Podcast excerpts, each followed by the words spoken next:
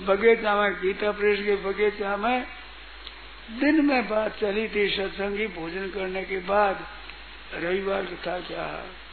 तो उस दिन आ गए प्रेस के जो अच्छे अच्छे अफसर लोग थे शेर चीज़ बात करने लगे। शाम की वक्त में जाकर सत्संग कराता था। तो वो सत्संग कराते कर, वहाँ बात करते करते मैं गया। प्रेस में जाकर सत्संग करी, सत्संग करके आ गया। वहाँ बात चल रही थी।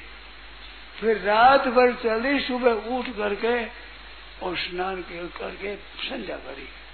संध्या के समय उठे। बातें पारमार्थी चलती थी। फिर बातों का अंत थोड़ी आता है। फालतू बातों में समय जाता है। ऐसी चर्चा हुई, भगवान की चर्चा करते करते। ऐसी विलक्षण बातें करी। मैंने कहा शेष जी, ये बात क्या है?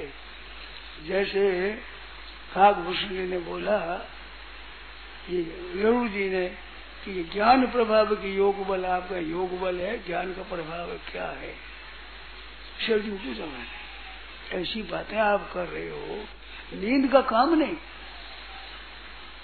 रात भर बातें हो रही तो कहा कि, भगवान की कृपा, ये उत्तर दिया। तो मैंने कहा कृपा का आपका ही पक्षपात है, हमारे पर नहीं है कृपा। आपके ऊपर कृपा होती है, हमारे पर नहीं। क्या आपने मानी नहीं? मैंने मानी।